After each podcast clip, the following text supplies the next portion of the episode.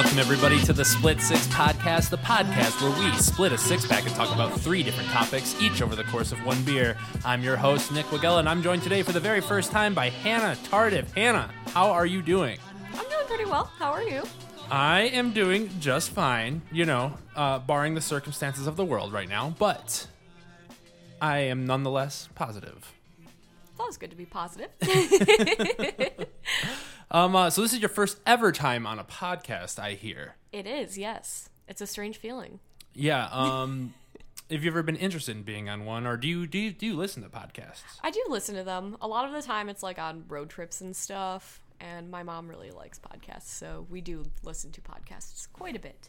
Sorry, I had to move your microphone on a second because I couldn't see your eyes and it was a Oh. little awkward. Now we're making eye contact, so it's fine.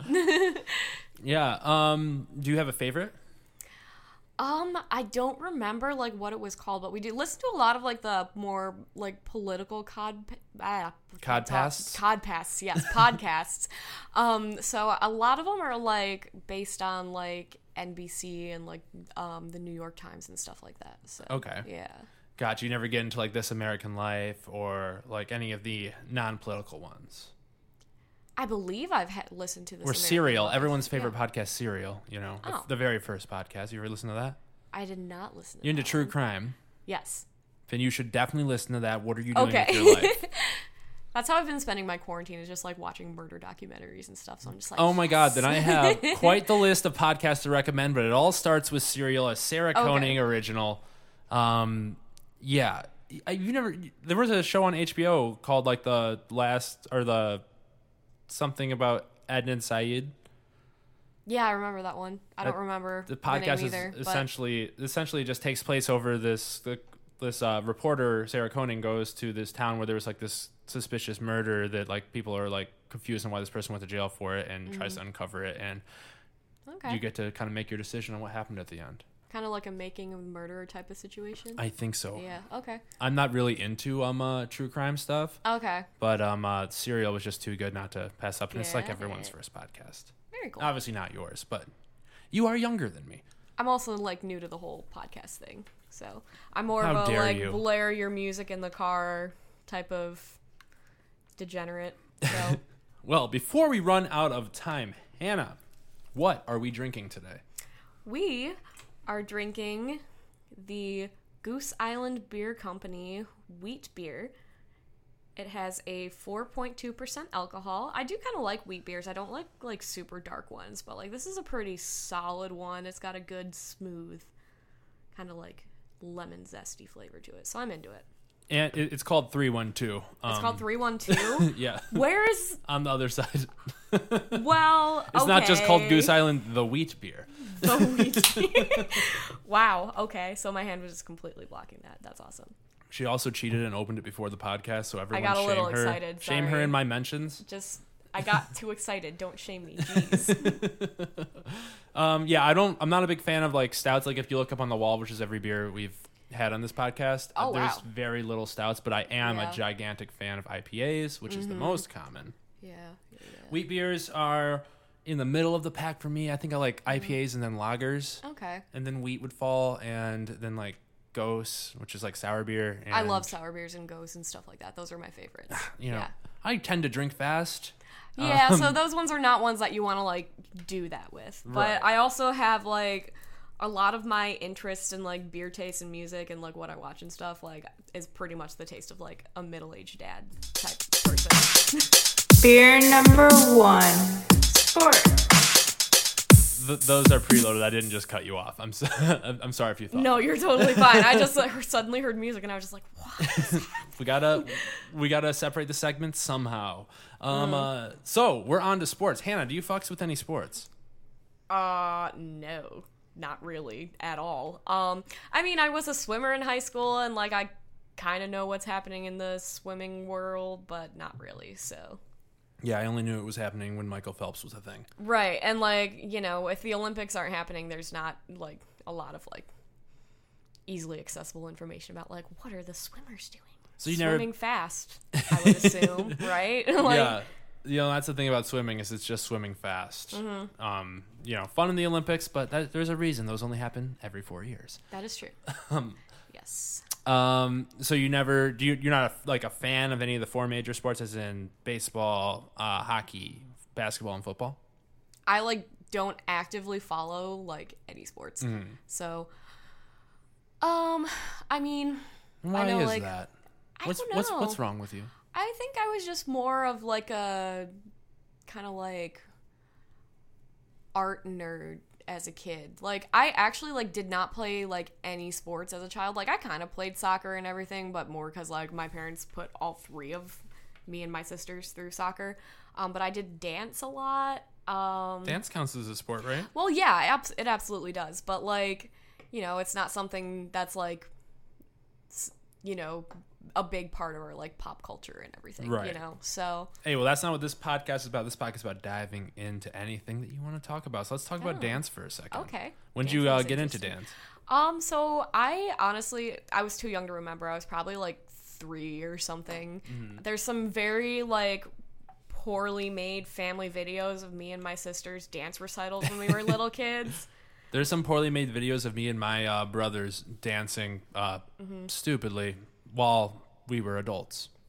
You know, does it ever really change? So yeah, s- same thing, same thing. right exactly so like it's fine um i think my favorite video that we've we have we've kept it to this day we've like done all the weird editing technology stuff that i also know like zero information about like we've transferred it so that it's all like in my dad's computer and so we can like put it on the tv and stuff and so my favorite video the weird editing technology. yeah the You editing you- technology you- that exists You mean you took it to a transfer place and they transferred it to a hard drive? right i just i again Mind blown, everybody. Yes. yes. I'm a very I don't know. I feel like I should I feel like I'm the wrong age. I feel like people my age know a lot about how all of that works, but I'm like a grandma. So, Yeah, you're not down with uh, having a I'm not hip with Am- Amazon new- robot in every single room of your house. Yeah, not necessarily. Well, welcome to my house where Amazon rules all and I am just a cog in its game. all right. Well, you know. Anyways, back to dancing. Mm-hmm. Um, so like, how far did you get, like, competitive wise? so I was never like a competitive dancer necessarily. It was more just like training and stuff, and then we would have like dance recitals every year.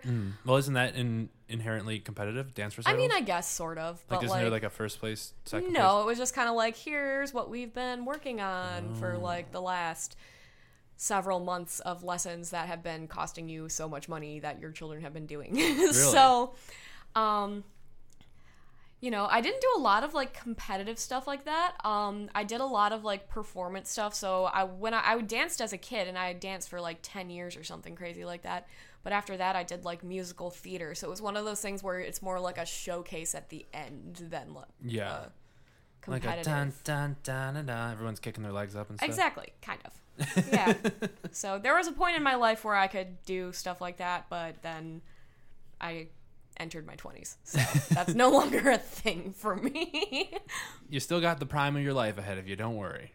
Physical That's peak true. is at 27, I believe. Is it actually? At least for men. I don't know what it is for Um, women. yeah. Yours is maybe 16. Who knows? I mean, probably. Um, so, uh, in the sports world that is currently going on in the pop culture relevant sports, um, the NBA and the NHL are still in their bubble. Have you heard about um, the bubble? I'm not familiar with the use of the term the bubble. So, This they- is how little I follow sports, you know? like, I just don't, um, yeah. well, in these COVID times, um, playing sports is tr- kind of trivial, especially and very unsafe without precautions. You know. I mean, yeah. um, so what the NBA and the NHL did was they sequestered the teams and the uh, like uh, coaches and the staff of the teams to for the NBA for to um, Orlando to Disney, and they're all just like in this hotel in this complex for the the rest of the playoffs. And for hockey, it's in Toronto and Vancouver, I think. Um, some other Canadian cities, so they're all in Canada. oh, wow. So and it's working flawlessly, um, which is great because the MLB is still playing just without fans in their stands, Mm-hmm. and people are catching COVID. Like it's not been as bad as it could have been, but there's been some It's games that are probably canceled. Yeah. Um, which leads me to the start of the football season, everyone's favorite sport in America. Go Lions! Uh, uh, they try their best. they are not doing a bubble either. Okay. So everyone's on edge about whether or not this is going to successfully happen. And I think personally, if baseball, which plays every single day, and football plays once a week, I think that football has a much better chance of finishing their season than baseball, and baseball seems to be going pretty strong. Sweet. Yeah. If it works, it works. But also, don't get sick, friends. Don't get sick, friends. Wear your mask if you can. I don't know. whole, whole thing's crazy. Um, yeah. Oop. Shit. My bad. um. Uh, so, in regards to dancing, I guess. Um, does did that make you more inclined to do like uh, cheer or pom in high school? I mean, I thought about it. There was a competitive dance team that like my cousins had done and everything at my high school. Um, but I was honestly kind of a nerd, but it worked better for me because I ended up going into musical theater and like some of my like cuz you know, you're singing, you're dancing, you're acting, so like that's kind of like my dance background kind of just like translated into that. So I felt like that worked for me. Has um uh, dance given you anything like in your current life that uh you're like you value, you're proud of? Other than like my killer calves that like There I'm we go, super killer proud calves. of. Like, okay, I am not the most active person in the world at this point in my life, but like the combination of genetics and 10 years of dancing has left me with some pretty impressive calves. There we go, girl. Come Yeah. I know that's like the weirdest thing to point out, but like that's what it is. Um, are you a are you a gym person?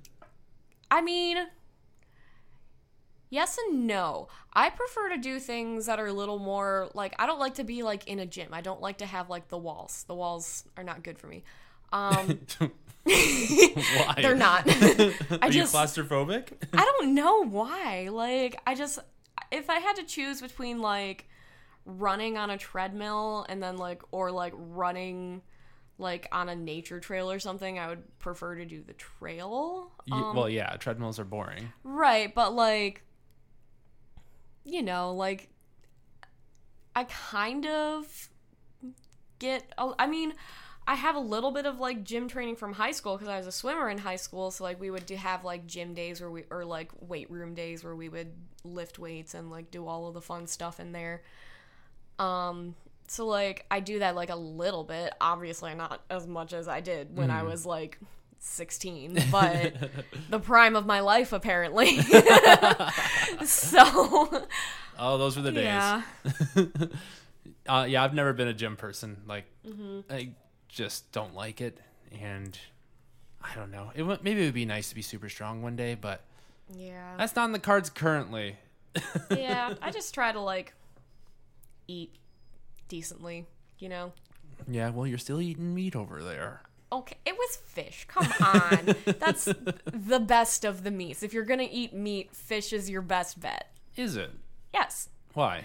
because it's full of lots of Mercury? good Don't be dramatic over here. Oh, you don't know who you're talking to. Vegetarians, vegans, all of you. Well, your father's a vegan. He is. And I am very accustomed to eating vegan food, and I've gotten very comfortable with it, and it's actually delicious. Like, vegan recipes are a lot of fun. Um, Oh yeah, I did not know how to cook before Yeah. I went vegetarian, and now I feel like a bomb at cooking. I mean, and you gotta cook for yourself because you don't have as many options in like restaurants and stuff. So if I was vegan, it'd be great. Then I wouldn't have to Mm-hmm. have the urge to Grubhub Taco Bell every freaking Sunday. yeah, I mean, I, I I know this is like the typical like non-vegan, non or like non-vegetarian response, but like cheese is very important to me, and Me too. I was vegan for three months, and I've never felt better. But then the but winter the cheese came, was calling you. and I grew up around pizza and making pizza. Mm-hmm. so it's Are you Italian? I am not. I am um, Lithuanian and French Canadian and something unknown. I'm a mutt. Like what is the something unknown? That sounds ominous. I don't. We, that's what I'm saying. We okay. don't know. all right. All right. Well, that's cool. Lithuanian's the only one I know for sure because that's on my dad's side. But I look way less like my dad than my mother. Okay. And because you know they're like um it's right next to Poland. I'm sure you know Oh. where Lithuania is. Yeah.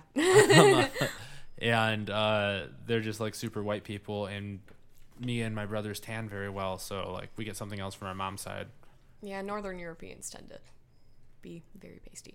yeah That's also where not me bitch that's also like where my family comes from and as you can see I'm like the palest the palest being. of the pales The i've seen paler pales. though Yeah. I mean, I haven't been going outside like a lot the last like couple of months, so like I'm sure there would be more color in my face and general being if I did, but there's not. So, oh how do you feel about that um I'm okay with it. I'm I mean, I definitely should be outside more cuz it's just healthy, but I just have kind of been a homebody. Bit of a hermit over here Yeah. Well, I mean, cuz I did I did have the surgery like a month ago too, and then like or are you gonna use your stitches. hold up Huh? are you gonna use your hold up What do you mean? How am I going to use my hold i said are you going to Oh, am I going to use my hold up? yes Oh, sure, might as well. okay what do you want to talk about for this hold up segment Um, I mean, I guess like we could talk about like the surgery that I just had and what it was like being in a hospital during COVID because that was weird. yes i'm very interested in, it was uh, a weird experience. in this you want to do you want to explain for the listeners your surgery if you're yeah. comfortable No, yeah, that's totally fine. Um, so I did just have a breast reduction, which is an elective surgery. Um, so I originally had had it scheduled to be done back in like April, um, but then obviously COVID happened and the hospitals were just like, nope, you don't need to be here, so like you're not gonna be Yeah, here. And I'm just like, an and I'm just like, you know, that's fair. I don't want to be there either, honestly. um, but yeah, so um, I did get a breast reduction because I was having a lot of strain on like my spine, especially. Hmm. how dare you As, I know, right? so, you know, I am comfortable sharing this information, so I'm going to tell you. Um, before the surgery, I was a double J cup. what the hell is it goes that high Yeah, it fucking goes that high, dude. Trust me, I know. Wait, so A B C D E F J. Oh my gosh. Yeah. Yeah. Yeah, um, that I can imagine how that um uh, might affect your life. Yeah, a little bit. And like I would not consider myself like the most thin, small female in the world, but like you know, it was not proportional at all. not even a little. Um so I'm down to about a double D now, yeah, which is like a good size still. I mean, but that's like, like- yeah, not nearly as unmanageable as it was. so, obviously, I was just like, yeah, get this shit off of me. Um, so yeah. um, once the hospital started opening again for elective surgeries, what I had to do um, was I had to go get tested for COVID two days, 48 hours before my operation. Um, and so then, seeing as I was negative, like I got, got to like proceed with the operation. Um, for context, I did also have a surgery when I was a kid, so I know how this goes like normally. Yeah. So my mother being a very protective person and you know she wants to like be helpful throughout this whole process um, was worried that she would not be able to see me because I had to spend the night in the hospital afterwards Right. because they like they did a lot. they took out a couple couple letters of the alphabet there. Right. Well, like what they did, like it was a pretty like intense surgery because what they did, like plastic surgery is really interesting. If you don't have a lot of information on it cuz this is technically considered a plastic surgery. Right.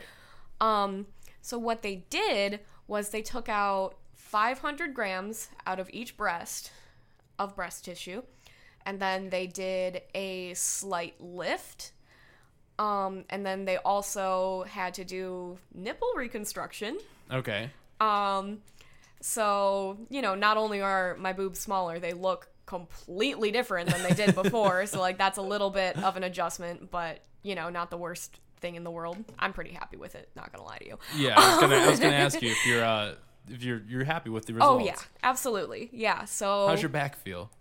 you know, I have a lot of damage that has been done there, so I kind of still like my back is still like you know like creaky, like it cracks a lot. Like I need to crack my back and my neck a lot because like it just you know gets stiff. Um, but it's not getting worse anymore. So like once I am fully healed, because this was only like a month and a half ago. Yeah. So I'm, I've still got some spots that need to like finish healing up. I would like to see a chiropractor to fix my spine. Yeah. Yeah. so Were you allowed That's to were you allowed to choose like how um small they went? So that kind of thing really depends on the surgeon. So the surgeon that I had, um, he wanted to still like I think I initially wanted to be smaller than I am currently, but I think he did a really good job of like keeping it realistically proportional. Okay. Um, so I'm still pretty happy with it. Like Yeah. you know, I'm not like, oh my god, they should be smaller, but like they do look good, like in proportion to everything else, I feel like. So, like, he did a really good job of kind of like figuring out where I wanted to be and like kind of getting me as close to there as I could be without Yeah. it looking like I had Looking a plastic strange. surgery. Like, they still look very natural. Um, you know, like, but, you know, they were reduced and reconstructed, so they look different. Um, so I feel like he did a good job of kind of like making it look realistic rather than just being doing exactly what I had told him to do because you know he's a doctor. Like he knows Yeah. he's had he's So you been- gave him like the leeway to like kind of like play with. I mean, that, that, I don't mean to say it like that, but like you know, yeah. play with play with the well, this is weird. It's a, a su- it's a subject where, like, you know, it's gonna sound weird no matter how you say it, so you might as well just say it. Um, but yeah, so yeah, pretty much. Um, he did a really good job with it, so I'm very happy with how they look. Um, it's and you know I go in and like check up and everything. It was really funny because I had my one month checkup like last week, and so obviously when you do your checkup with the surgeon, if it's a breast reduction, you have to show him your boobs. right. Obviously. I went into the wrong field. yeah. So, you know, it was really funny because like he was just like, "Oh my gosh, I'm so happy with these proportions and blah blah blah blah blah." He's just like, "How do you feel like it?" And I'm just like, "I'm very happy with this." And he's just like, "Oh my gosh, have you gone to the beach yet?" And I'm just like, "No, why?" And he's just like, "You just look so good. You're gonna be turning so many heads when you're at the beach." And I'm just like, "Aw, I love you." nice. So um. Uh. So, how was the? So, explain more about the hospital experience during COVID times. Yes, so the hospital experience was weird. Um, so I had to get tested two days before the surgery, and I had to be in like very strict self isolation during those two days. Yeah. Like, I was pretty much confined to my bedroom the entire time, and then like obviously I live with my parents and my sister at the moment.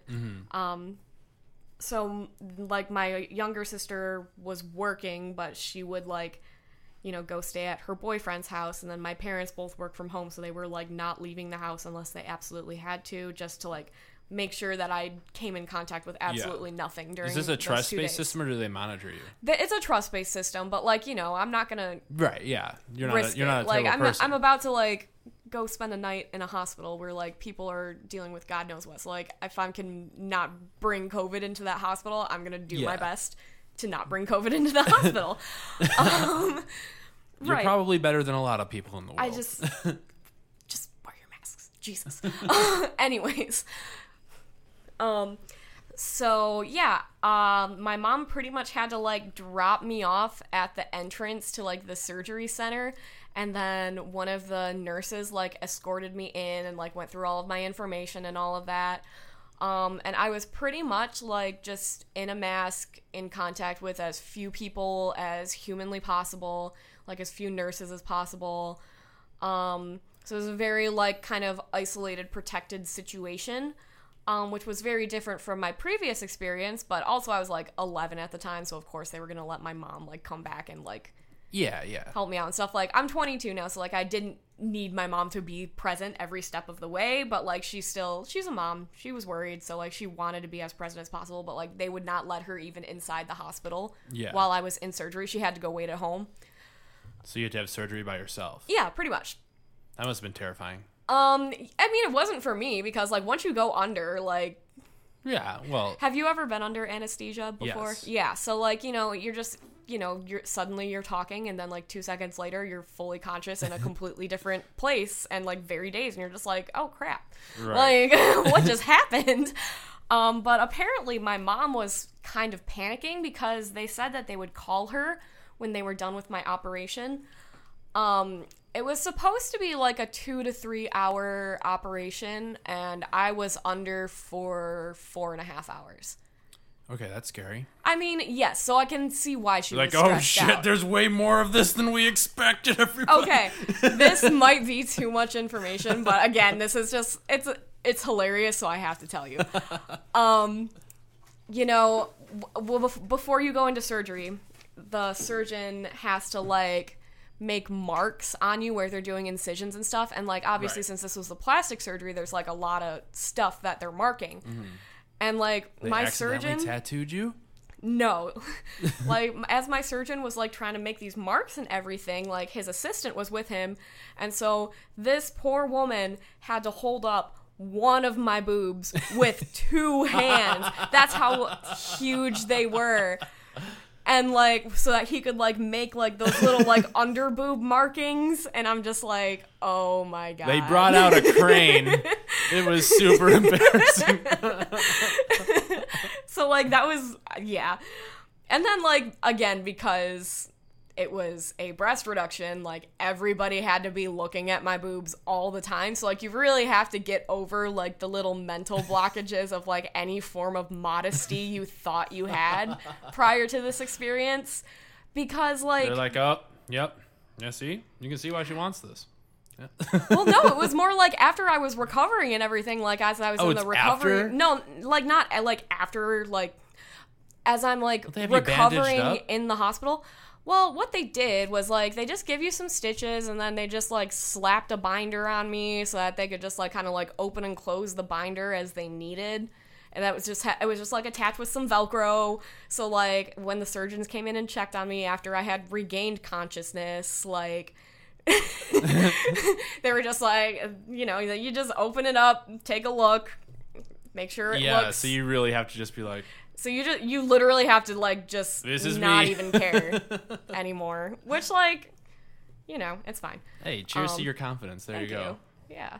So they actually did let my mother come see me in like the recovery room Mm-hmm. afterwards, like when I had been removed from like the surgery center and into like a recovery space. Yeah. Um. So Did she have to test before she? No, it, but like she, you could only have like one visitor, and it had to be in visiting hours. Yeah, So and super masked all the time, probably. yeah, Obviously, but yeah, obviously. Um, did you just be masked while yeah. you were um, uh, recovering? Mm-hmm. Yep, yep, yep. How was that? I mean, I'm not gonna lie to you. If I can lay there in a mask while I'm like regaining consciousness from anesthesia and I can still breathe, you can breathe wearing your mask into a grocery store. Is how I feel about it. You hear that, people of the world? Come on, Like masks up. you're just being a baby at this point. If you're not gonna do it, you're you're weak. Sorry. like So, how long were you uh, actually in the hospital for? I was only there overnight. Um Oh, so you had to go home the next day? Yeah, I did get to go home the next day. Thankfully, I am on the younger side. Um I was literally the youngest person like when I was getting tested for COVID before, everybody was like 70 plus. When I was like recovering after surgery, that's when I was like actually seeing other human beings that weren't like doctors or nurses. yeah. Like everybody was like old. um, so like I was just kind of like get me the fuck out of this hospital because I don't want to stay in a hospital longer than I have to. So if I can kind of like push myself to like get up, walk, like use the bathroom, prove that you can Poop. not have to be in this hospital. yeah, poop. That's an important thing. Um, so that you can just go home because I did not like being there. Hospital food's the worst. Yeah. Literally, I was like, I was on my feet like an hour and a half tops, maybe after waking up from anesthesia because I'm just like, get me the fuck out of here. um, And so it got to a point where like technically you're supposed to like hit the little button every time you need to like use the bathroom or something because it was down the hall. Like I got to a point where I just looked at my nurse and I'm just like, "Can I just go?" like I can do it. Like you know I can and she's just like, "Yeah, you're fine." and I was like I don't want to have to wait like the 15 minutes for you to like just Yeah. get over here and help me to the bathroom. I can make it there on my own. Just let me do it. What hospital were you at? I was at uh, the St. Joe's Hospital in Ann Arbor. Got you. It's a pretty good hospital. They were super cool. Yeah. Yeah. So, Yeah, my uh, experience under anesthesia was completely different and in much more traumatic circumstances. So it did not go as easy as that, and I was in the hospital for two weeks afterwards. care to elaborate? uh, yeah, well, the listeners of this podcast already know, but um, uh, Okay, I don't know, so- I was in a car accident and I shattered my hips and my pelvis, oh my god. and uh, almost didn't walk again. But I had an But you amazing are, doctor. obviously, so, yeah, I have like no issues with it, so it's crazy. Good but for you. That's scary, but like impressive that you it was scary as fuck. like got out of there. like, yeah, look at so me. Look at me now, baby. Yeah. I didn't have to do it under COVID times, so yeah. I had a lot of visitors. Way too many visitors. Mm-hmm. And, Well, they that's bro- and they broke all the rules. yeah. Can't really do that now. yeah, no. Yeah. So, Yeah. Um. Uh, so you're you're happy with the surgery? oh yeah. The hospital experience was pretty okay. It It sounds was like. it sounded it was okay. It was just bizarre. yeah. So, not like traumatizing or anything, but like just kind of like this is weird. Everybody's looking at my boobs like and everyone's wearing a mask and I don't know what they look like. Kind of like oh yeah. vibe. I didn't even think about the them wearing masks part of it. Like, you're like, Yeah, I don't even know who's looking at my boobs. I'm just like, who are you again? um. Uh, how much pain were you in afterwards? um, I mean, I was on narcotics for like a good week afterwards. Like, the recovery, I pretty much could not like move a lot like a week afterwards. Like, I could walk and everything, but like, I was definitely sore for a very long time. Yeah. Um, I also had drainage tubes coming out of my sides because when you do plastic surgery like that, like it's Like common with like up? lipos- liposuction and like you know any sort of like reconstructive thing that's like in that region. I don't know what this move is. Yeah, I know you guys can't see yeah, what this uh, move is. I'm like doing like a she's doing like a little windmill thing. thing. Okay, so it's like pretty much everything that has like all of your like vital organs. So pretty much like, you know, like your hips to your shoulders. yeah. Like if anything like that gets reconstructed, like there's a good chance you have to do drainage. So it's like blood buildup and everything. Um, pretty much to make sure that you know the swelling is in fact going down because depending, I had to log my drainage. So like these little tubes were coming out of my sides. They gave you homework. yeah, dude. What the fuck? and they would like collect in these little containers at the end of the tubes and i would have to pin those little containers by like their little tags on the end to either my binder that i was wearing or like a sports bra and they were like straight up inside of Your the body. tubes were like inside of me so i couldn't take them out so i had to like wear a sports bra or like a Yeah. fucking belt when i took a shower so that sucked oh no. um it wasn't too bad but it was not fun How is uh? Does, do they feel like completely? I know you said they're not completely healed, but like, do they feel like? Do they still hurt? No, I don't have any soreness now. So like it's all good at this point. I had the drainage tubes in for like a week. Um to take them out, my surgeon straight up just yanked those bitches out of me. And it was like a good six inches of tube that was inside my body. Yeah, we all like a good six inches getting yanked out of us. you know?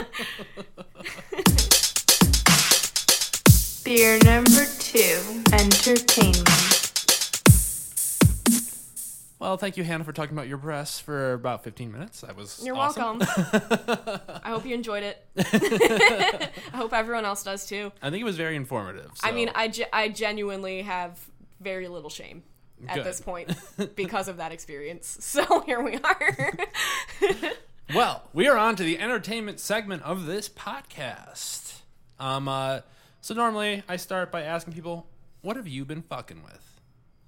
In terms of anything. You can, it can be from music, it can be from TV, it can be from movies, it can be from podcasts, it can be from literally anything involving entertainment, My or literally anything. It's who cares. My quarantine thing that I got into that I was not into before, like at any point in my life, is anime. Yes, I've been hearing a lot about this anime. I love anime a lot now Mm-hmm. because everything is just so dramatic and so blown out of proportion in these plot lines.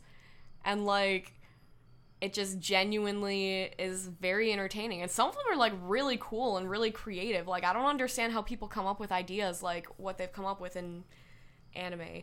Um but yeah so i've been watching a lot of that Yeah, the only anime I really have experience with is when I was younger. I was like really obsessed with Dragon Ball Z, but I feel like that's a lot of younger boys. Uh, Yeah, I'm, I'm not watching like Dragon Ball Z. I'm watching like Kamehameha, You know, motherfucker. Attack on Titan, like My Hero Academia, Death Note, Full I've heard Metal about Death Note. Alchemist. Like, I kind of there's a lot of like subgenres of anime, like there is with anything else. Like you know, you have your romance animes and like there's like the rom coms and like the action ones and the Mm-hmm. sci-fi and all that stuff.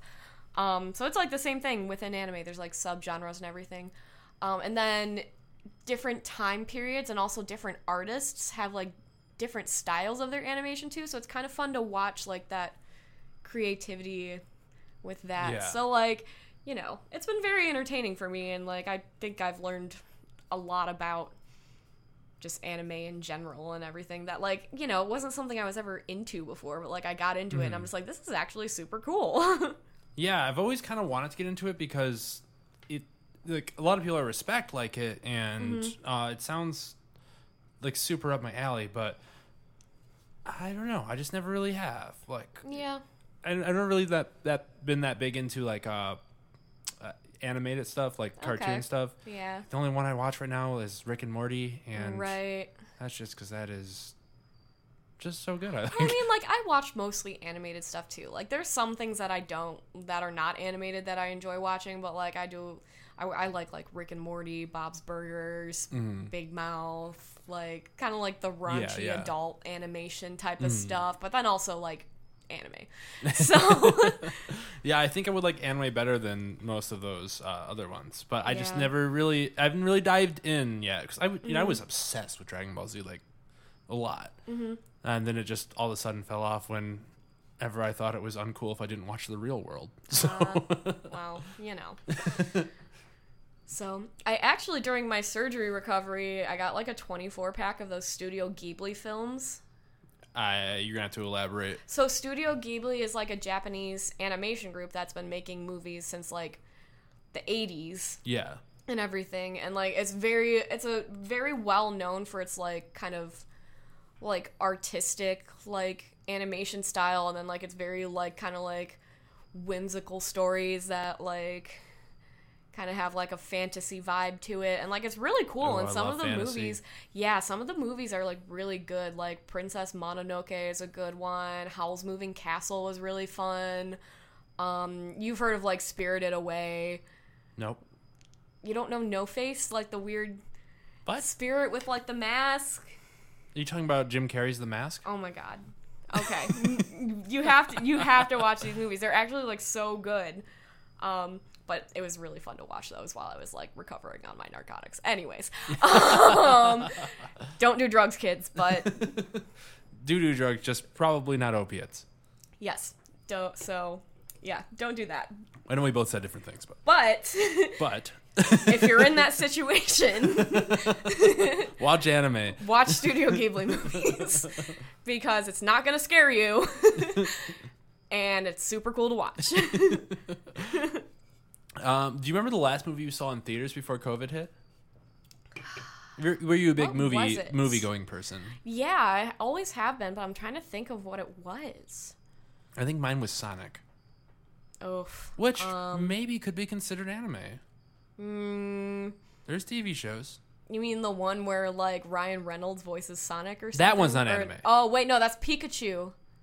Yeah, the, yeah. One of those like weird live action. This was a live action version of okay. Sonic. I'm not if, saying if it's live action, it's not anime. I'm not saying that is. I'm saying the legend of Sonic and the things that came before. Like Oh, yeah, shows. like, I that's guess- anime, right? Yeah, I- like I'm- Pokemon's anime, right? Yeah. Then so would be Sonic. Yeah, exactly. If those shows. I thought I'm- you meant I'm like the making up in live action head. movie. That's like I'm just like that's literally not anime because it's people Now this and is anime. like Get out. a creepy CGI Strike two. blue person. like, I'm- yeah, but it is based on the anime. Did you see a movie this year then?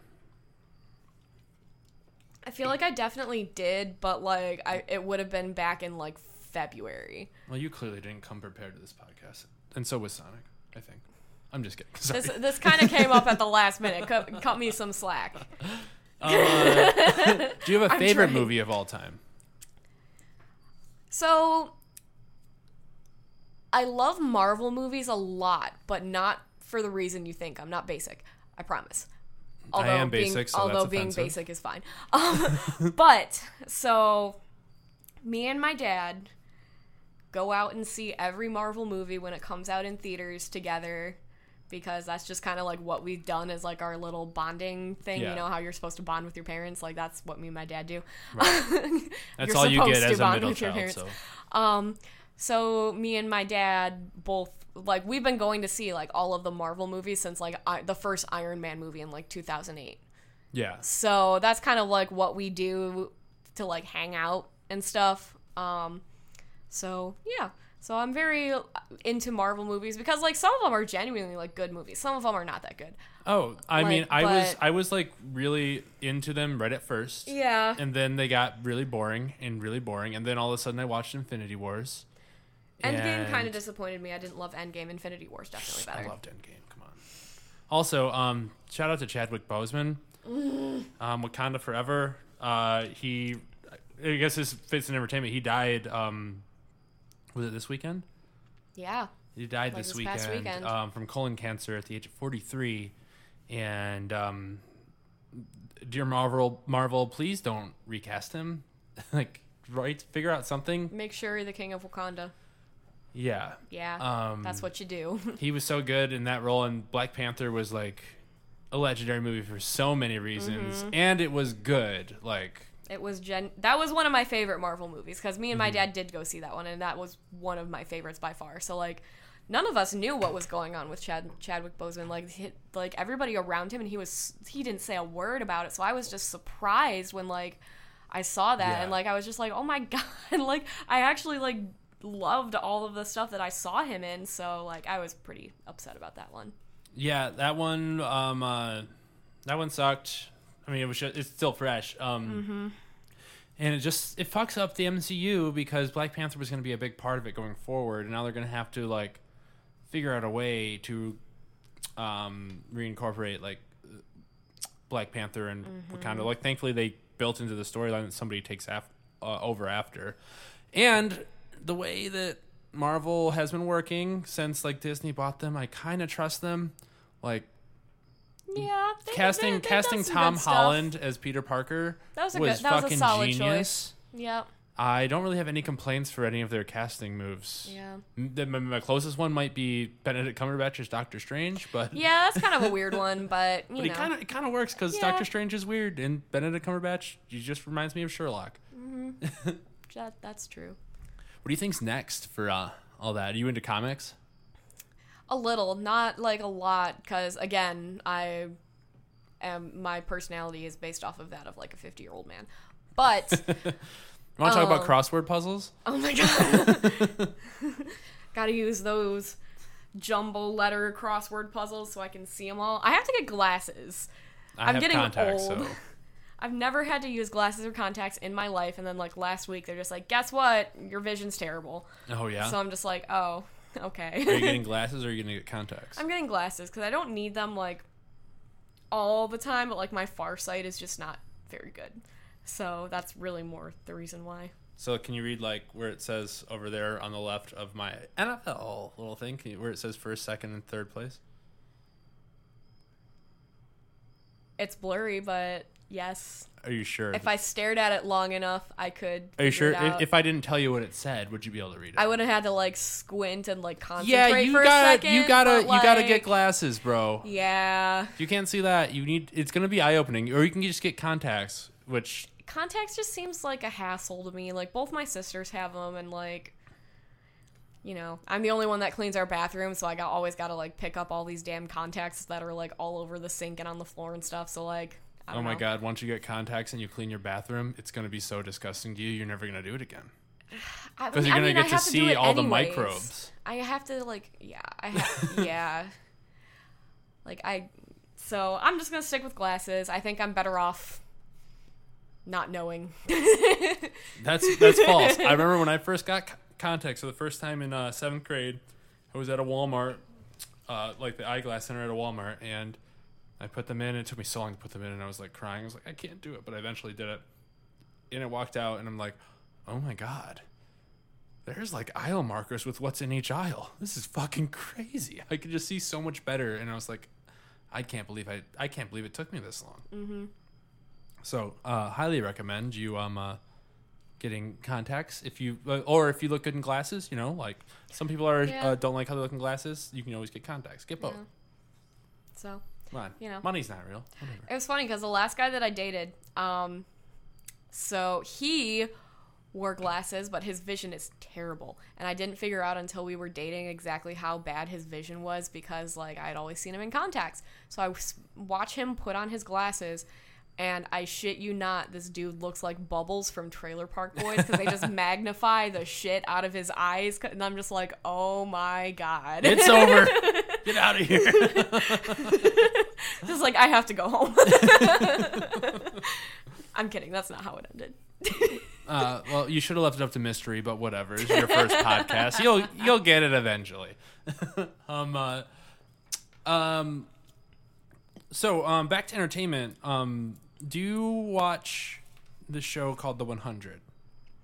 I'm familiar with it. I myself did not watch it, but I know what like one of my roommates in college used to watch it like all the time. So I like know what it's about. Got you. Well, it's on its final season. It's a show that I've been watching since it came out.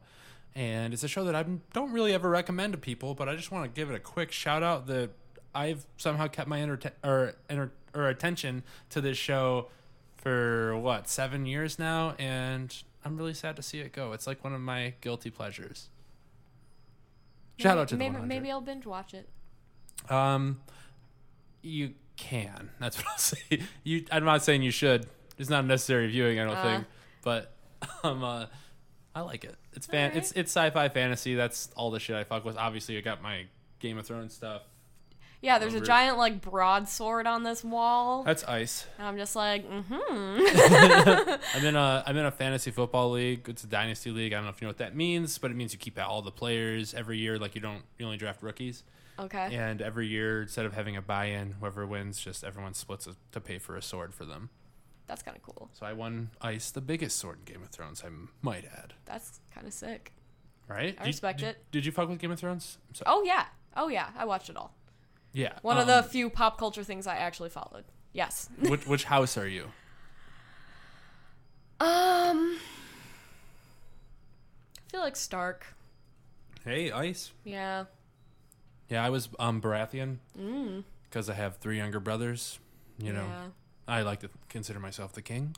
All right. Very I mean, conceited. Yeah, it's a that's an oldest sibling thing. I'm a middle child, so like you know, that's a, that's definitely an oldest sibling attitude. Oh, for sure. Don't put me in power with anything. Anyone that knows me Mm-hmm. knows that. Fair enough. Noted.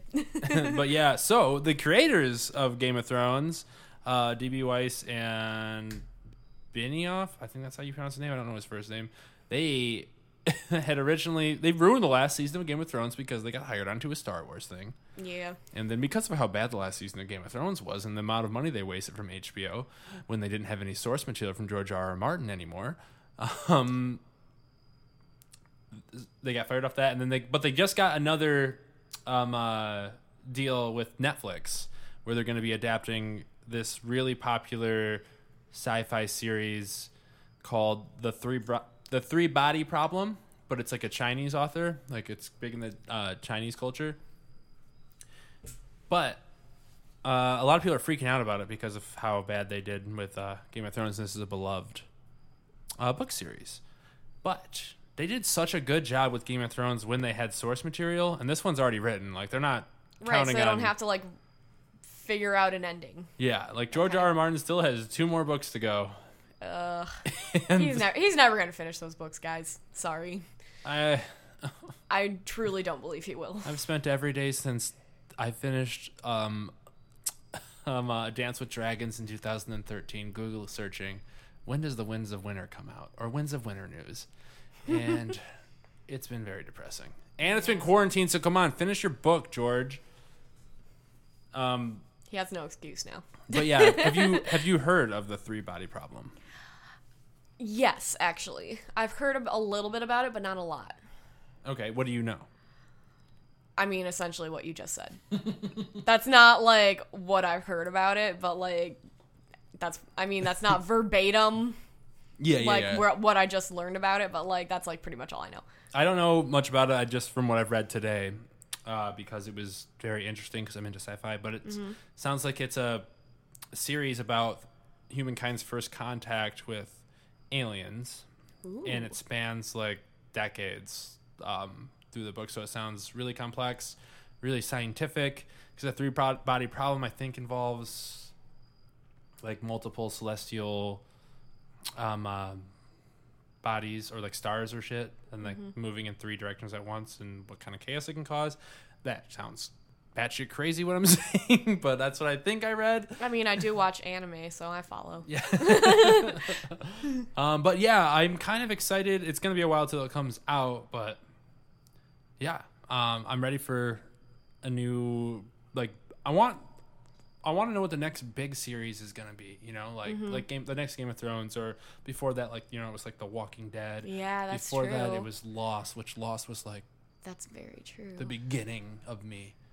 4, 8, 15, 16, 23, 42, everyone. I don't know if you know anything that mean, what that means, but I do not, but go off. but yeah, uh, I'm excited for what comes next. Uh, I don't know. Do you have anything like? Is there anything that you've watched, like maybe from like uh, the start, something low key that you think is gonna be the next like big show? Give me some guesses. Um, let's see. Like you know, it doesn't have to be sci-fi or fantasy. Like we had we had Breaking Bad, that was a big phenomenon. I don't know. HBO is going pretty strong with their stuff. Um, I know you said you just watched the first season of Westworld. I did. Um, I know that's kind of like dated a little bit, but it's so good. Um, I don't know. Probably like you know if HBO commits to something with like several seasons again, because usually they just do like one season and then they're done with yeah. whatever show it is. Did you watch Watchmen? I've watched like bits and pieces of it because my dad watches it. So like I've like seen bits and pieces of it, and that's actually what I'm gonna watch after I watch Westworld because I got like three more seasons of Oh my God. Westworld to work through. No, no, no. I've watched all of both of them.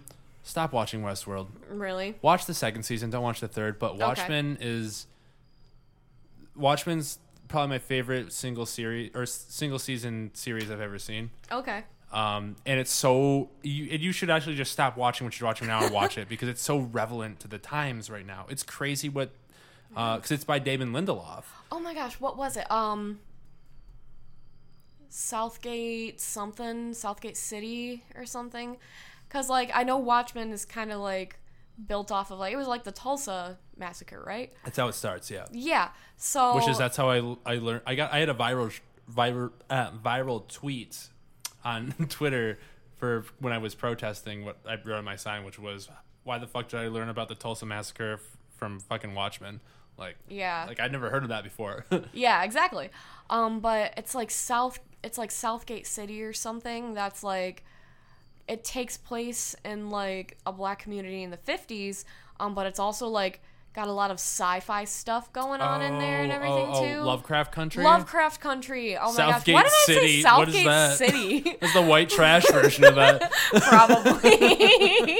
Love. What is it? Love, Sorry, Southgate. I don't know much about you, but you're downriver, so it sounds like white trash to me. Okay, Lovecraft Country. Yes, Is I've, what I've, I I've- meant to say. You eventually figured it out. That's the important thing here. well, it just came out. I have not got to really watch it yet.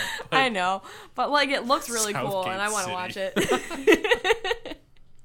Yeah, I want to watch it too. Um, Okay. it- it's like a a black a Black Mirror type Yeah. thing, but with fantasy and with like uh, black main characters. I guess I don't know.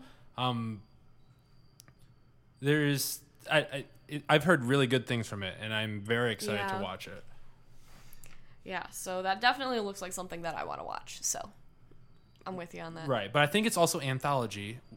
So like that's I don't think anything like that's Mm-hmm. Right. anthology. It's gonna like it like the the biggest it can go is either Black Mirror or um, like American Horror Story vibe. That's true. you know, like Okay. it's not gonna be all encompassing. Like Right. you know, you have to be. There's on not going to be like a multiple season arc or whatever. Right. So, okay, makes sense. Cool, cool. Yeah, so you need another guess. And you failed. I need another what? Another guess on what's gonna be the next big thing. Oh, crap. Um. Oh. Unless the I- world just ends, I like genuinely like don't even know. like, yeah. Are you into any like um uh, reality kind of TV show shit? I mean, not really. Um, I just watched like Indian matchmaking on Netflix, which was actually kind of cool. What Um, is that? It's basically a reality show that just like follows like this matchmaker who's trying to like it's like it's like a cultural thing in India to like arranged marriages okay. are very prevalent in their culture. Right. Um so when people think arranged marriage, it's really interesting because they think that like, you know, someone's giving up their rights or like you're doing it because of the family, but like it's very ingrained in Indian culture. I did live there just for reference for a bit. Um so it's very ingrained in Indian culture to like like duty to the family is very very important and like taking care of your family and like all of that. So with the person that you choose to marry, it's a very involved process of the parents of both the potential bride and the groom. Um, so what the show does is it, there's a few different situations. There's people, and all of them are either from India or Indian American or you know something else. yeah. Um, so it's really interesting because a lot of these people, it's not like it's not necessarily their family is like pushing them to get married. They're just like at a point in their life where they're just like, yeah, I want a partner, and you know.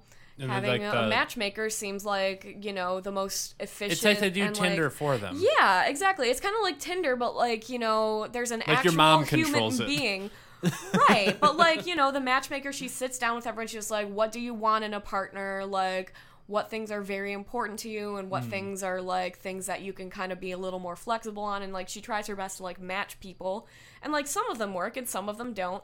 Um, but it's just really interesting because like this is a very common like cultural practice and it's like a huge industry in India especially. Yeah. So like it was just really interesting to like learn about it. So Right. Yeah, No, it sounds it sounds um uh, uh pretty cool actually. Like yeah, less Mm-hmm. so. less pressure of the uh, self to like have to find your own dates. You know. right, exactly. It's And just you're, it's you're just not, like you're someone like you're like forced in, or, or, or you're not like forced into like Right, anything. it's like you just have to kinda have like- there has to be a connection. Yeah, I mean, in some situations, it does seem a little bit forceful because, like, you know, the parents are just like very much more traditional, and they're just like, you know, you've hit a certain age, it's time you need to find a wife, and like they're like wealthier families that are just like you have to marry someone from a good family, and like uh, the Yeah. more strict parameters. But it kind of showed like both ends of that spectrum, Okay. which I thought was really interesting. Yeah. So I Yeah. have not watched it. All all I know about um uh, uh Indian matchmaking is what I've learned from the show New Girl, which is certainly probably not, accurate. Not accurate. Yeah, probably not. you know. But yeah, um, that's dope. I don't really watch any like reality TV. Mm-hmm. I used to back in the day, but I don't know. There's too much. There's too much good fiction going on. yeah, that's true. Do you um uh, so in, in other entertainment, uh, not news, but like segments. Um, uh, what kind of music do you like? So I listen like kind of the thing that I've kind of that I've like stuck with for most of my life has been like classic rock because again I'm like a 50 year old man. So, like, what favorite classic rock person? I usually like things from like the late 60s, early 70s. So like the Beatles, Led Zeppelin, The Doors, Jimi Hendrix, Janis Joplin, like that kind of era is what I'm Mm. So, most like, literally to. Google search classic rock bands, and the first okay, five but that come up. you know, you have like those people like from too. like Pink Floyd was more like mid '70s, and then like that's more when Oh, like okay. ACDC starts coming up, and like the '80s, you've got like Guns N' Roses and like Aerosmith. um, Aerosmith, and like Aerosmith was kind of back in the '70s too, but they were more, like later '70s. So like, there's different like eras with classic rock, and like it's kind of interesting because you can see like the evolution yeah. of it a bit. Um, but you know, my like summer, like the summer of love, like hippie Vietnam era stuff is what I'm most drawn to with classic rock. I feel like so. What's your favorite Beatles song? All right. Oh, well, wait. Would you say the Beatles are your favorite classic rock band? It's a tie between the Beatles and Led Zeppelin for very different reasons. Well, let's hear both of your favorite songs by them. So the Beatles, um, and which Beatle are you, and which Led Zeppelin person are you? the Beatles, my favorite is George Harrison because he's the most underrated. Like, I mean, Ringo Starr is the most underrated, but no, George is the most underrated. I feel like you know everybody shits on Ringo, but like no one shits on George Harrison though. okay, but like he's always like an afterthought, you know? Because like you got like Yeah. John and Paul, and then it's like oh, and then we're gonna shit on Ringo, and then it's just like oh, George is there too, I guess. Yeah, well, they shit on Ringo when he was kind of revolutionary. Yeah, that's kind of true. Okay, I love all of them, but like George is my favorite. We're gonna fucking fight over Um, this. Paul is the best. We all know that. I mean, yes. All like all But of them are have- very all of them are very different and have very different styles and like you can tell who wrote which song and yeah. everything. Every you song that sucked, Ringo wrote. Every song that was boring as hell, fucking George wrote. Every song that really made you Don't think, no, don't shit on John George wrote. like and every that. song, every song that was fucking good and baller as fuck, Paul wrote. Oh my god. Okay. All right, well, what's your favorite Beatles song then? Come on, it better be something George wrote. And if you say "While My Guitar Gently Weeps," I I'm don't not believe gonna you say because that's the one. only That one one's everyone knows that he overplayed. wrote. Because I'm gonna pull up my Google right now and I'm gonna ask it, what song did this person wrote?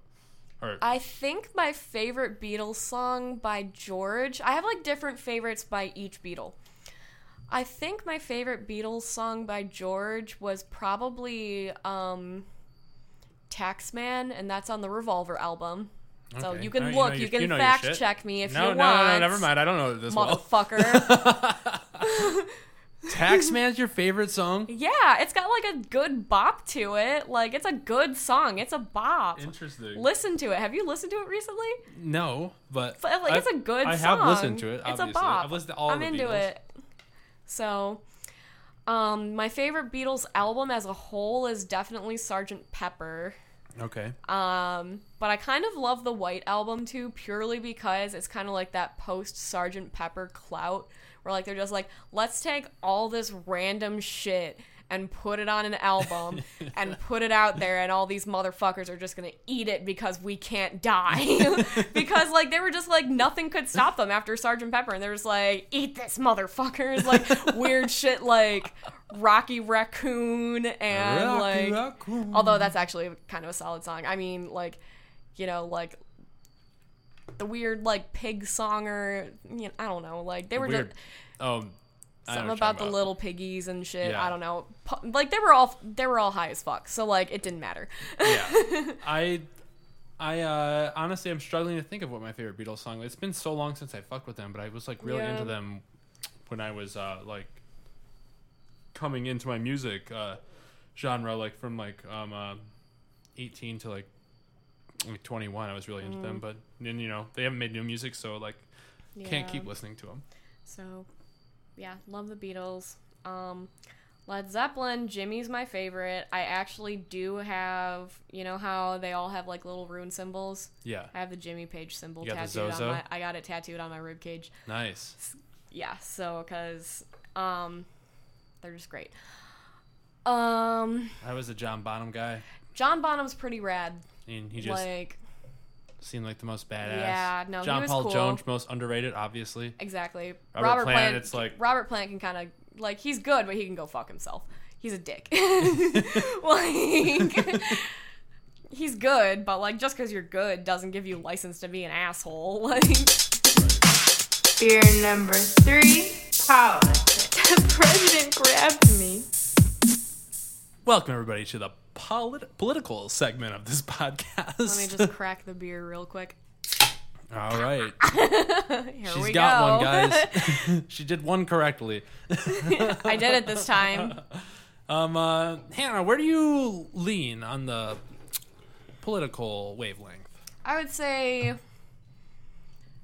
much further left, but I would say like moderately left. But also like, you know, I'm definitely down for a little socialism, but like so I would say that's pretty left, but I feel like that's not extreme, you know?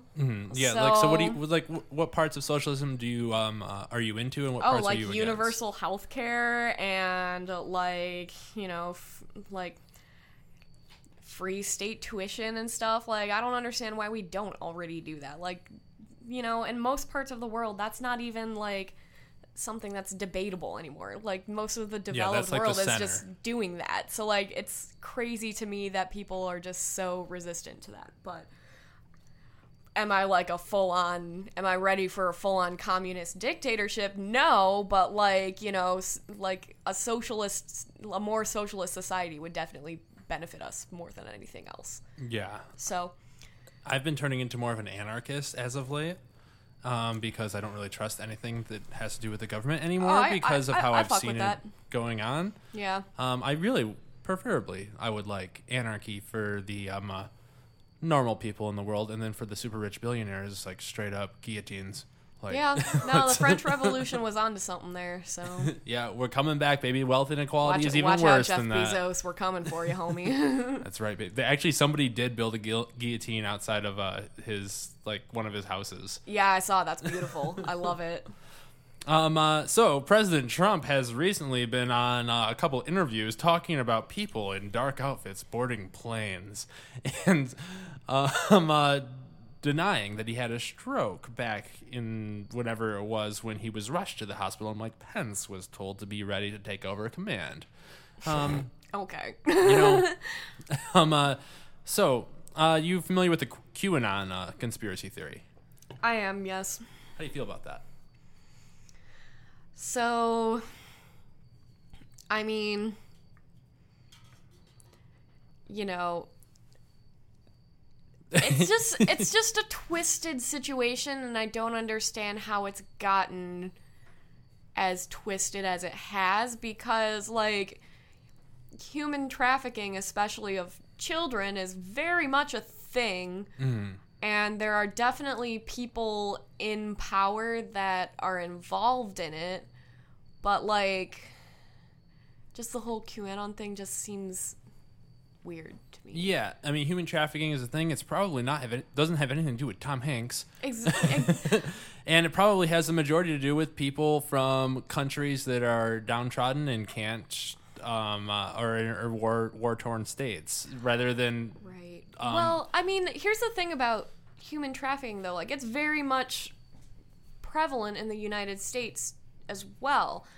Um like i mean i wouldn't consider myself like a professional on like you know the like what's going on and like if you were a Human professional human stuff. human trafficker, that would not Yeah, be something you would want to so- reveal on this podcast. I know exactly. Um, but like, it's so it's very prevalent in the United States, especially when there are big like, you know, events, whether it's like the Super Bowl, Olympics, like, you know, award shows like the Academies and all of that. Like, it's happening, and there's people, usually children, that are being exploited from this. Um, and it's actually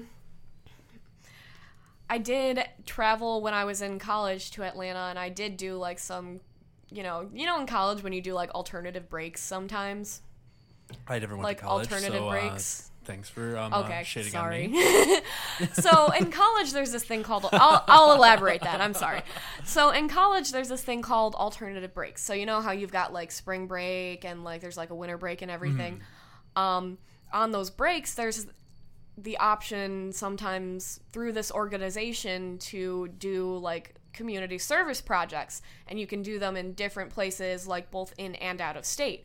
So I ended up doing one my sophomore year of college where I went to Atlanta, Georgia. And I got this, fam down there. yeah.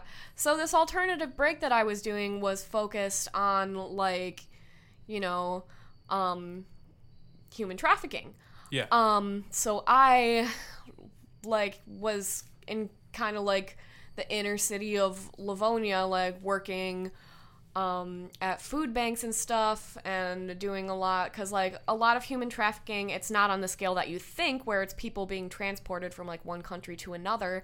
It's sometimes just poorer people being exploited um, so that they can make enough money to get food for themselves or their families or whatever it is that they need.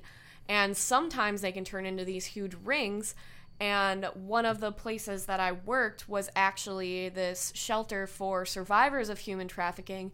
And a lot of them were girls between the ages of like 10 and 16. So I met these girls. Um, and this is something that's happening a lot all over the US. So you have Atlanta is kind of the biggest center in the US for human trafficking because you have this big international airport, but you also have a very large, marginalized, lower income community where people are a little more desperate and you know typically like girls especially that are younger are more easily exploited. Um, so atlanta is top in the united states for human trafficking actually. Detroit is number two and there's a very big human trafficking presence in Grand Rapids as well because it's very easy to transport people en masse to from Detroit to Grand Rapids because you know on I-96 all of those way stations where all the semis are supposed to stop and like get checked by the police. Mo- you know how most of them are closed? Yep. It's very very easy to transport masses of people across I-96 from Detroit to Grand Rapids for human trafficking. Okay. And you're saying, are you saying the like the more? It sounds like you're saying, um, uh, I, I mean, I don't want to say um, uh, willing, but like uh, the majority of these people are like kind of there on their own, um, uh, choosing. Not, not. I'm not saying Right. that their own choosing, No, but I like mean, out of desperate situations, Right. they're like, is it? Is, I guess my question is, are most of you are these people kidnapped or are they there and don't really know what they're getting into? they're there and they don't know what they're getting into. They're manipulated, they're coerced, and they usually think it's going to be a more innocent type of situation, and then the situation more quickly escalates into you know something where they're being Something they can't get out transported from one place to another to have sex with whoever the person that is you know manipulating them says that they have to have sex with. Mm-hmm. So I don't know how familiar you are with like the testimonies of the victims of like Jeffrey Epstein and all of that, but a lot of these girls kind of came from a similar situation because Jeffrey Epstein started with, you know, he was just getting like massages from girls that were like 14 to 16 years old, like high school girls. And then he would, and then like they would just think, oh, this guy's just paying me to like give him a massage. Like that's kind of creepy, but it seems harmless. And then once they would be in that situation, then he would get naked and start asking them to like, you know, perform sexual favors on him and everything and all of that. Um, and you know, Ghislaine Maxwell, who's like pretty much on trial for being associated with Jeffrey Epstein, and like she was kind of like one of the ringleaders of his inner circle because they the two of them were dating. Yeah. So they were like trafficking all of these young girls and everything, like with all of their rich people friends. Um, so it was more like that, where it seemed like it would be something innocent and then it would escalate. And then, you know, when you're in that situation, sometimes you just freeze up, you don't know what to do. So you either go through with it and hope that it's over as quickly as possible, or, you know, you say no and then risk being at the mercy of this person who's more powerful than you are. Right, and you probably have the risk of death too because you know what they're doing. Exactly. So, you know, it's not as simple as people are just like, oh, I know I'm being transported across Michigan to go, you like, have sex with other people. But, like, it's more like it was something that gradually grew over time and like there these people are being these girls and these other young people it's mostly younger people that are like just kind of being manipulated mm-hmm. into this situation that you know, escalates so quickly and then they can't get out of it. So, So um, uh, like, do you have any ideas on how to like end this kind of human behavior, or like uh, make sex trafficking, get rid of sex trafficking? you can never fully get rid of sex trafficking because, you know, it's something that's been a part of the human lifestyle for our entire existence. Because you know how they say that prostitution is the oldest profession, you know, Yeah. prostitution is sex trafficking. But I think what can be done is more regulation of it. So you know how it's like, you know, legalizing sex work and everything. I think if there's regulations in place and there's protections and sex workers can have avenues where they could get help and everything, whether it's for their sexual health or if health or if they're being like Abused. abused in any sort of way, like there should be avenues in place for them to get help. But like that's not a thing that exists in our world at this time. So if we created those resources for sex workers and like kind of made it the And standard basically legalized sex work. right Like exactly for adults, Ex- obviously. exactly so that i think would do a lot of good Mm-hmm. in society and it would protect young girls and boys and other people from being exploited the way that um, children are being trafficked for sex right. so Yeah, I mean, I agree. I've always been someone who's pro um, sex work legalization. Mm-hmm. You know, um, I, obviously, like, yeah, there has to be some sort of regu- regulation at least, Yeah. or I don't, I don't want to say regulation, but like, um, uh, like some sort of avenues for help, right um, for different si- types of si- situations. Like, rather than like, oh, something's going wrong, I'll call the cops. Like, that's right because like work. if, if you're a prostitute and you call the cops the cops aren't going to do anything for you. Right. you so that's just there needs to be some other things Right. and also like if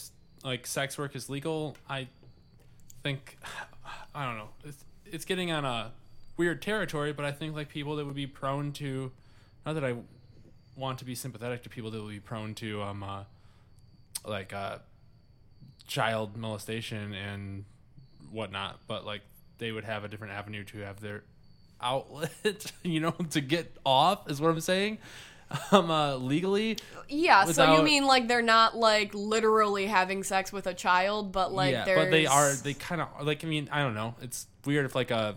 It's It's not you know, some people are kinky and like to like act like children when they're having sex. Right. You know, I I follow. I follow. Yeah. I don't know. The whole thing is fucked up and. and, crazy, but the QAnon stuff takes it to like this whole different level that is Yeah. like really taking away from what you had worked on and what like a lot of people right. are working and on. you know, that's what pisses me off about it because like, you know, a lot of people don't know this information. I'm one of the like Yeah, I didn't I'm one of the exactly. I'm one of the exceptions that like actually knows this information, but like a lot of people have minimal knowledge Mm-hmm. of these types of things, so it's really easy to kind of like especially if this information is coming from sources that they trust to just kind of like go with it and accept that as Right. what the situation actually is when it's not. So, Yeah. Um, so we have to fight against conspiracy theories and make access to the information you know more prevalent to the rest Mm-hmm. of society. yes. Which, how do we do that? Well, I mean, Other than podcasts, of no, course. that gets into risky territory because, you know, I want to say that fact checking is a good way of going about it, but, you know, it's like how much, then that gets into like how much does fact checking like kind of overtake freedom of speech, you know? So, like, if you know, since you're pretty much on the left side, like you know, Fox News is kind of bullshit. right. Um, so, but you can't just tell Fox News that they can't say what they're saying. yeah. Um, you they can you can say that they can't be called news. Well, yeah, absolutely, but like you can't like that gets into a whole other thing of like monitoring things and everything. Like it's it would be hard to do, but like it's definitely something that I think there's just a lack of critical thinking in, that a lot of people don't want to like think critically. But I also get it because it takes a lot of effort Mm. to think critically about everything you see, hear, or read. So Right. like it's just I mean, yeah, I get most of my information from this podcast I listen to that I trust. Yeah. And uh, they cite their sources and they use Exactly. reputable sources. But yeah. um, I, it's not like I'm out there checking all their sources every time I listen to it. No, citing your sources is very important. It definitely gives you a lot more credibility. So, you know, that's a good start, but at a certain point, like, you know, how do you keep people from like how do you keep people from taking Fox News seriously?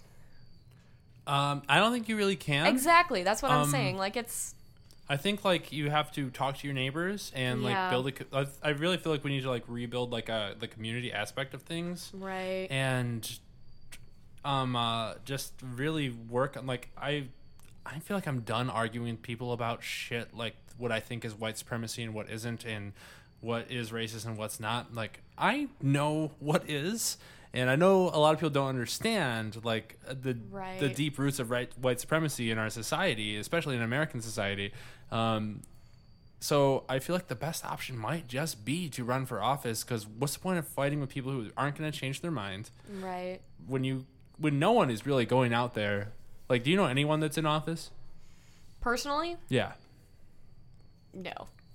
Me neither. I And mean, that's I've- a problem because I know a lot of people that I value a lot and think are super smart, and Mm-hmm. you know, I I don't. I'm not telling saying that I'm super smart, but I know how to reason. I know how to listen, and, Mm-hmm. and I'm, you're definitely more in touch with what is going on in your community than like Donald Trump. right. So you know, and I, and what's going on in my community, like the people that are that I'm about to vote for for like city council and stuff in uh, November. I don't know who they, those people are. I don't know what I'm going to vote for them based on, and it's just about being on the ballot right, in that case because like I'm picking five out of six names. There's only one person I don't know, or Right. that I that I don't pick. Like it's like I don't really know what I'm doing. right. Well, but at the same time as well, like a lot of the time running for office involves campaigning and then campaigning like that's a dirty business.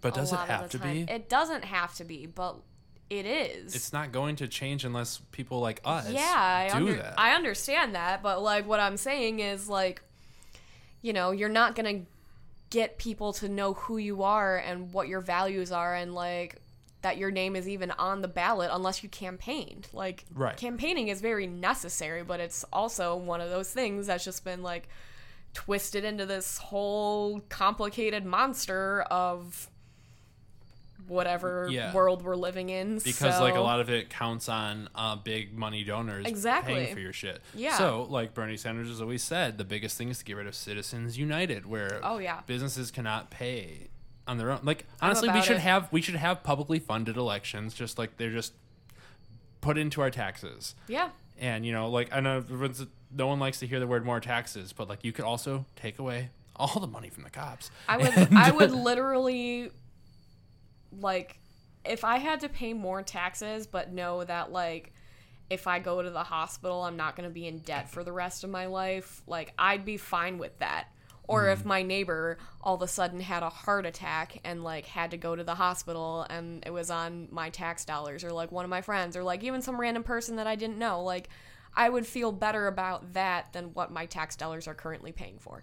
Right. So, Yeah, um, I'm pro defund the police. Same. Well, pretty much pro abolish the police. Um, uh, but I'm I know I'm a little extreme in that, and that, and that leans more on anarchy. Um, but I mean, you God, ha- you we- have to you that- you have to say abolish the police, but then like you know everybody wants you to have like a response that's then like well then what do we do with it if we don't have police for crime and everything and i'm just like well crime like i understand crime would go down if we had different avenues for like social workers and stuff Mm-hmm. but like you have to explain that every time you say abolish the police and that gets tedious yeah, uh, So- and I'm, I'm that's why I said like I'm done trying to educate people. exactly no Like, i yeah, understand no. what you mean with that I'm just gonna run for office and uh, say like, hey, uh, what are your big community things, and I'm gonna try to fix them, and Mm-hmm. then I'm gonna do whatever the fuck I want because I'm a Slytherin. if you're listening to this, this is all alleged. I don't, I don't mean any of this. This is just a comedy podcast. um, but you know, I don't know. Like, I just truly feel like um, uh, I don't know. My the like the cops. There's there hasn't been anything really bad with the cops in my city. Like Yeah. where I live. But I live in a very tiny city, and uh, you know it's gonna be rare for something weird to happen. And there could have been stuff that has happened that I just don't know about. But I don't know. Like, I don't need to get. I don't need. I've had the cops called me a couple times for having parties, and I don't need them to come strapped here to tell me to turn the music down. Like that's a little bit of a waste of funds. you know? Exactly. But if you were black, Right. Then they That'd would. be a lot more scary. Then they would come strapped to tell you to turn Well, they did. They did come strapped for me too. They didn't know they were Oh. pointing guns at us, but they they had guns. Obviously, well, they're cops. yeah, but you know, like I didn't have to be worried. You know, I could have. Right, I and could you have been an weren't- you asshole. were My not friends, some of my friends were an asshole because of uh, white privilege. But right.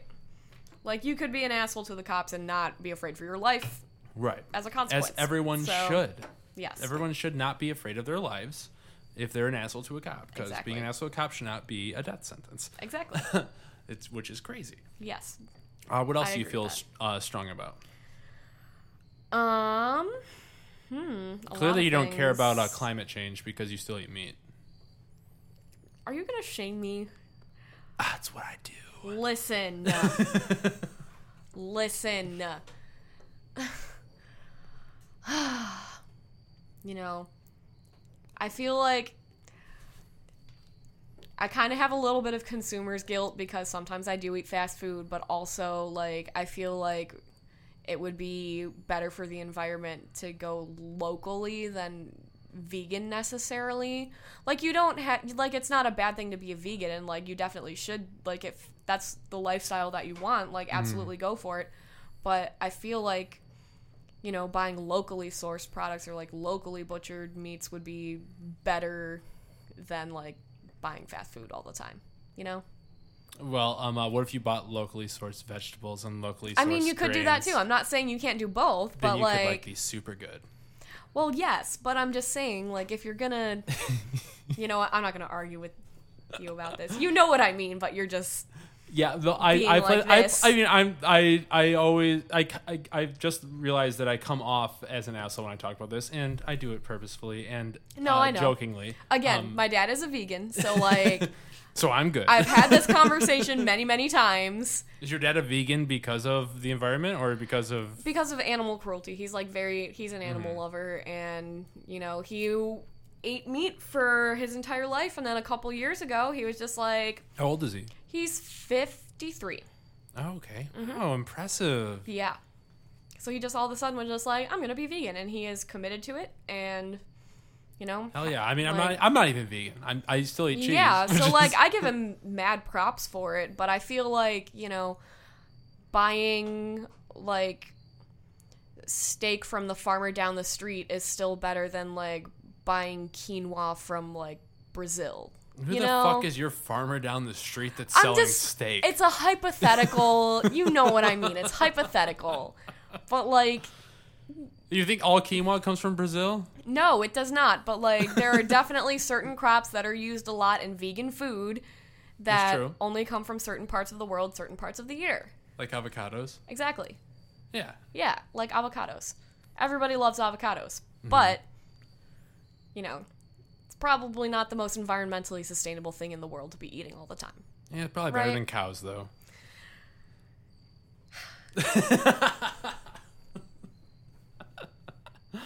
uh yeah, so anyways, how you feeling about He Joe changes Biden the subject these days? as I'm giving him the death stare. Okay. Do you have more you want to say? No, Say it's it. fine. I I'll, just- I'll refute you, but I just I'm not going to argue with you on that. Joe so Biden. you're afraid. Whatever. Okay. so I am not in love with Joe Biden. I not? actually like Do you mean like you don't like his policies, or you're not like physically in love with him? yes. Is that the right answer? I don't know. yes to both. Um, so, you know, Joe Biden was a safe choice. But I don't think that he was the best choice and the fact that like Oh, he was clearly the worst of all of them. exactly. So like Except for his vice president choice, Kamala Harris. But how do you So- choose a cop, the biggest cop in California, to be your vice president when the nation is unrest over in unrest over cops? yeah. So But I'm voting for them. But he did it because he wanted a woman of color on his ticket. yeah, pick That's- Stacey Abrams. and that's why he did it. Um, but I don't like Joe Biden and the fact that like even though I feel like I myself am a little more moderately left than like radically left, I believe that at this point in time radical change is necessary. And Joe Biden is not the person who is going to make that happen.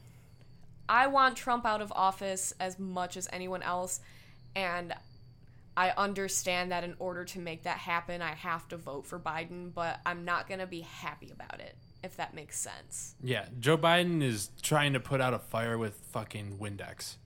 That's what Joe Biden is.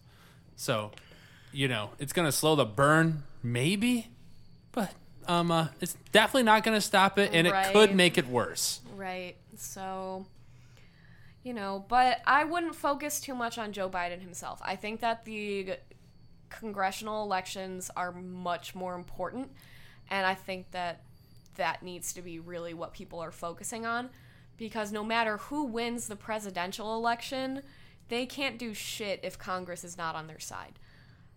You know? Uh, I mean, I don't know. I've wa- I just watched Donald Trump do like kind of whatever he wants.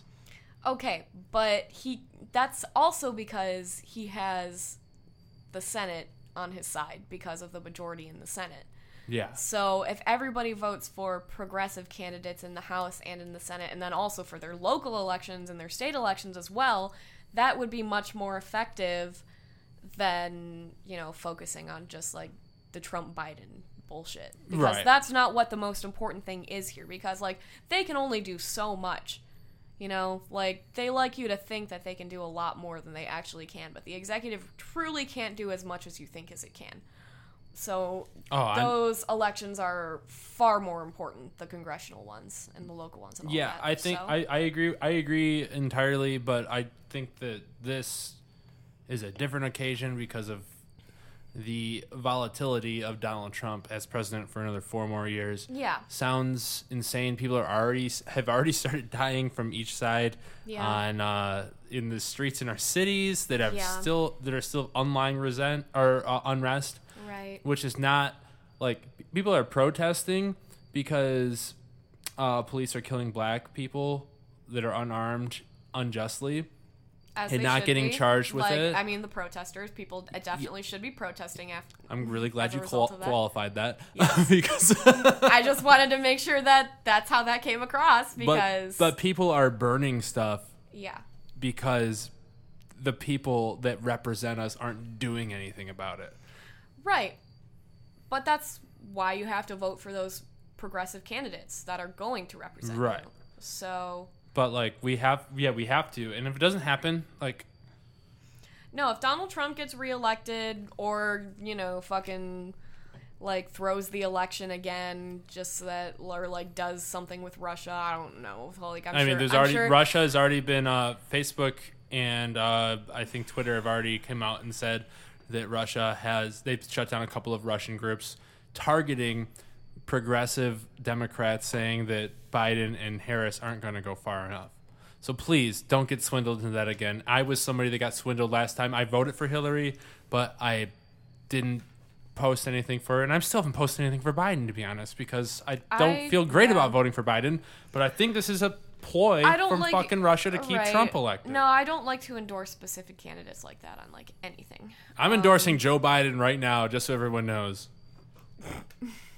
I mean, yeah. I mean, it's kind of one of those things like you just it is what it is. It sucks. I can't do another Trump. I can't do it. Yeah, no, I absolutely agree with that. Like, I'm buying a gun.